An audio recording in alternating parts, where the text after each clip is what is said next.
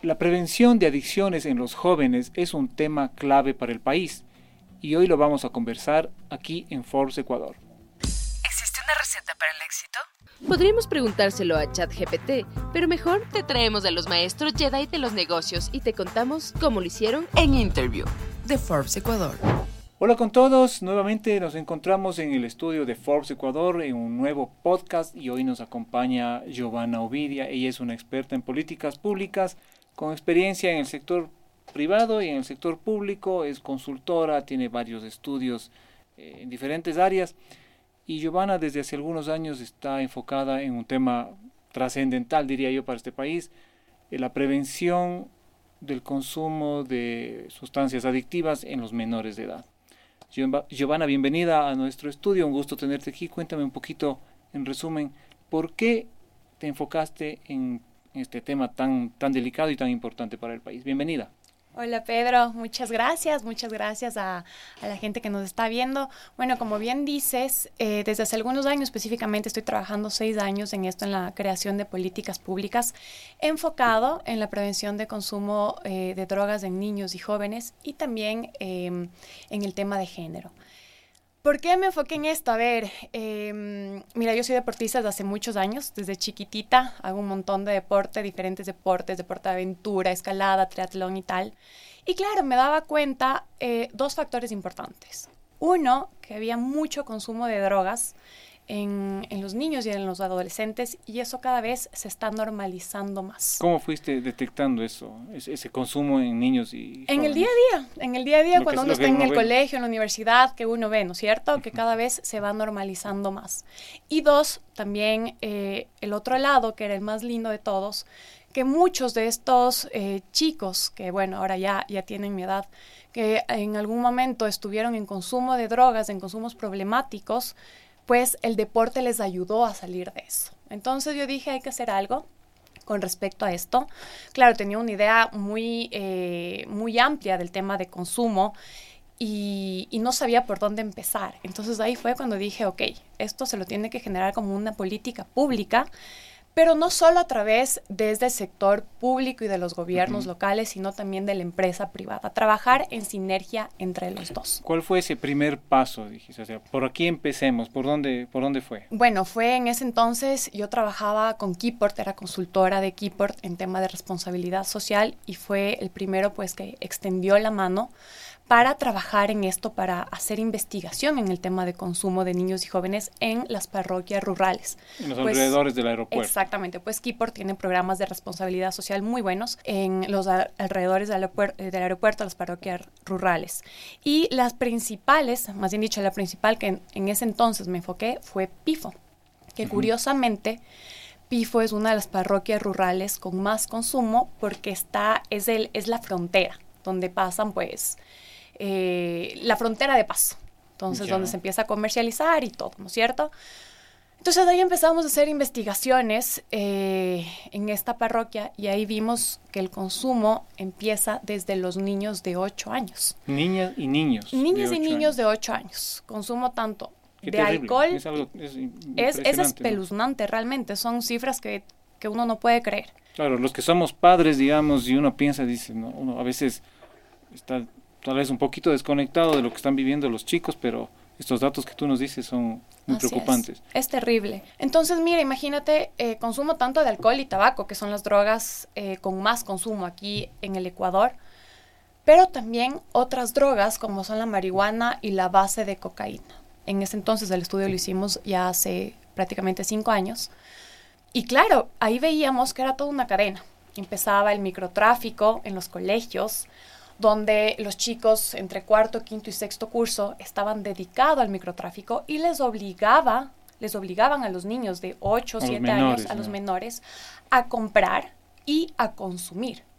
Entonces, claro, esto desencadena en algunas problemáticas mucho más fuertes como es la inseguridad, eh, como es también la prostitución juvenil e infantil en los colegios. Todo eso se detectó en PIFO. Todo esto lo hicimos en PIFO al inicio, y, exactamente. Y ahí ustedes encontraron situaciones como las que estás mencionando. Así es, así es, Pedro. Pero, ¿y cuáles fueron, digamos, o sea, encontraron el problema y ahora? Empezamos a trabajar con Keyport en, en programas eh, de prevención de consumo eh, y de adicciones, fortaleciendo eh, temas deportivos, culturales, de arte, dándoles justamente a la comunidad, a los niños y a los padres estas alternativas, porque ¿qué pasa? Papá y mamá trabajan, ¿verdad? Eh, tienen que salir a trabajar a la casa y muchas veces llegan muy tarde, llegan en las horas de la noche, los, los niños se quedan con sus abuelas, con sus tíos o incluso muchas veces solos. Solos, ¿no? Claro. Y no tienen nada que hacer, no tienen nada que hacer. Entonces es este tema de, ok, ¿cómo paso mi tiempo? Y ahí empieza Y ahí se abre esta ventana de riesgos, esta puerta que nos lleva a una serie de riesgos. Así es. Y como tú bien dices, estas actividades deportivas, culturales, eran una alternativa. ¿Funcionaron? ¿Qué efecto tuvieron? Funcionaron totalmente. Trabajamos con los GATS parroquiales en ese entonces, fortaleciendo eh, estas actividades extracurriculares para niños y jóvenes, haciendo programas extracurriculares, tanto enfocados en deporte, arte, también música, pero a su vez también eh, dándole más cuidado a los parques, porque en los parques ah. eh, era también donde más venta y consumo había. Era como el, escenario en donde ocurría estas, estas colegios y parques. Todo esto lo manejaste con el apoyo de Keyport. Todo esto con el apoyo de Keyport en su momento. Y luego fue escalando, ¿cómo fue creciendo? Y luego escaló, lo llevamos al municipio diciéndoles, ok, esto fue lo que descubrimos. Eh, bueno, en ese entonces yo fui eh, candidata a la concejalía rural y mi proyecto mi programa, eh, mi propuesta era trabajar justamente en la prevención de consumo de drogas en niños y jóvenes y fortalecer temas deportivos, culturales y tal. Entonces, bueno, no gané las elecciones, pero yo dije, ok, esto no es un tema de una propuesta política, nada más. Esto es, eh, esto es mi meta, este es mi objetivo y tengo que lograrlo como sea. Entonces, bueno, teniendo ya estas estadísticas, eh, estos resultados con el apoyo de equipos que en ese entonces trabajamos, lo presenté al municipio, dije, ok, miren, estos fueron los resultados que en su momento trabajamos con Keyport y vimos lo que estaba pasando, trabajemos en la ruralidad con esto. Pero grata sorpresa, lo pudimos hacer no solo a ruralidad, sino a nivel de todo, eh, de todo Quito. Todo el distrito. De todo el distrito, así es. Y se, se construyó y se implementó por primera vez en la historia del Ecuador el Sistema Integral de Prevención de Adicciones de Quito que justamente trabajaba en las aristas, trabaja porque hasta ahora está, hasta ahora existe, en las aristas de prevención de salud mental y de generación de política pública. O sea, escaló bastante bien, digamos, la expectativa que tú tenías se, tal vez se superó de alguna manera. Se superó y para mí una, una alegría tremenda porque es una problemática, como te digo, Pedro, que está presente en la ciudadanía, que está presente en los niños y jóvenes y que lamentablemente años tras años no han volcado la mirada a esto. Y claro, pensaban que había que trabajar mucho ya en tema eh, de tratamiento, pero no de prevención. Y como dato te digo, con un dólar que tú inviertes en prevención, ahorras 10 en tratamiento. Entonces, fue, fue una maravilla. Empezó específicamente cuando el, el, el CIPA es verdad el nombre. CIPAC. Ahora ya tiene otro nombre, ahora es un programa de prevención, pero en ese entonces era el Sistema Integral de Prevención de Adicciones de Quito. ¿Y arrancó? En el 2019. Y hasta el momento, ¿cuáles son los impactos? No sé qué, qué logros se han, se han dado. Bueno, se ha trabajado con todos los colegios y escuelas municipales implementando programas de, de prevención. Eh, realmente el equipo de, de prevención que tiene que tenía y que hasta ahora tiene el municipio de Quito es muy bueno, son psicólogos expertos en el área de, de salud mental y de prevención y se generó por primera vez una política pública que se trabaja a lo largo del tiempo en prevención. Y más o menos sabes cuántos menores han sido beneficiados o han sido parte de, este, de estos programas. ¿Hay eh, alguna cifra? Eh, de cifras exactas te puedo decir que han sido todos los colegios y escuelas municipales y después empezó a trabajar con todos los gobiernos parroquiales. Entonces con todos los GATS también, imagínate, el impacto ha sido increíble. ¿Qué sientes? Digamos, han pasado cinco o seis años desde que tuviste esta, esta visión, digamos, esta idea. ¿Qué sensación tienes cuando ves que el programa ha escalado? Hay, están todas las instituciones municipales, instituciones educativas municipales ¿Qué sensaciones tienes? Gratitud, gratitud Pedro, porque te voy a contar algunas anécdotas, dos de las más impactantes e importantes en este, en este trayecto.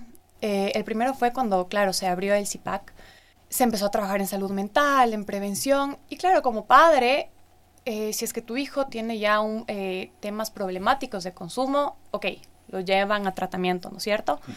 Pero si es que le encuentras a tu hijo consumiendo drogas, algún tipo de droga o, sí, algún tipo de droga específicamente, sea alcohol, tabaco u otras drogas, muchas veces no sabes qué hacer. Entonces, ¿qué pasaba? Los papás les castigaban, les prohibían salir, les pegaban, les decían, no te lleves con tal... Las salidas fáciles, pero no las correctas. No tenían una educación de cómo manejar esto. Entonces, mira, lo que pasó una vez, eh, llegó un señor con su hija, la hija tenía alrededor de 16 años de uno de los colegios eh, municipales, y claro, decía mi hija, tiene, eh, consume bastante alcohol, tabaco, consume otros tipos de drogas, me acuerdo que era base de cocaína. Y el señor no, no sabía qué hacer, decía, realmente no sé qué hacer, ustedes son, eh, son unos ángeles que estuvieron en este camino, porque claro, la atención gratuita, tanto para los jóvenes como para la familia, porque esto es importante mencionar, hay que trabajar en todo el entorno, ¿verdad? integral, ¿no? Exactamente, para ver por qué están consumiendo porque eso hay que saber, qué está pasando dentro del adolescente o del niño que está consumiendo. Entonces, bueno, pasaron algunos meses, me volví a encontrar con este señor y el señor me abrazó. Y me dijo, muchísimas gracias, mi hija ya no consume base de cocaína, eh, alcohol lo está consumiendo mucho menos y tenemos paz y felicidad nuevamente en esta familia. Esos abrazos que, que fortifican el alma, ¿no? Fortifican el alma y dices, vale la pena todos los esfuerzos que se han hecho. Vale la pena porque es, es, justamente una salida de esperanza para todos esos padres que no saben qué hacer y para todos esos niños y jóvenes que empiezan a entrar en el mundo de las drogas y que no saben en lo que se están metiendo realmente. Claro, es, es, un, es un, golpe para toda la familia, para, para el entorno del, del, niño, de la niña, del joven, del, y la otra anécdota antes de que, que, me olvide, como te comentaba, bueno, hubo una, un, momento crítico que fue la pandemia, que fue, mm. bueno, crítico para todos. Y claro, en la pandemia también aumentaron los casos de depresión, ansiedad, que son factores que promueven el consumo.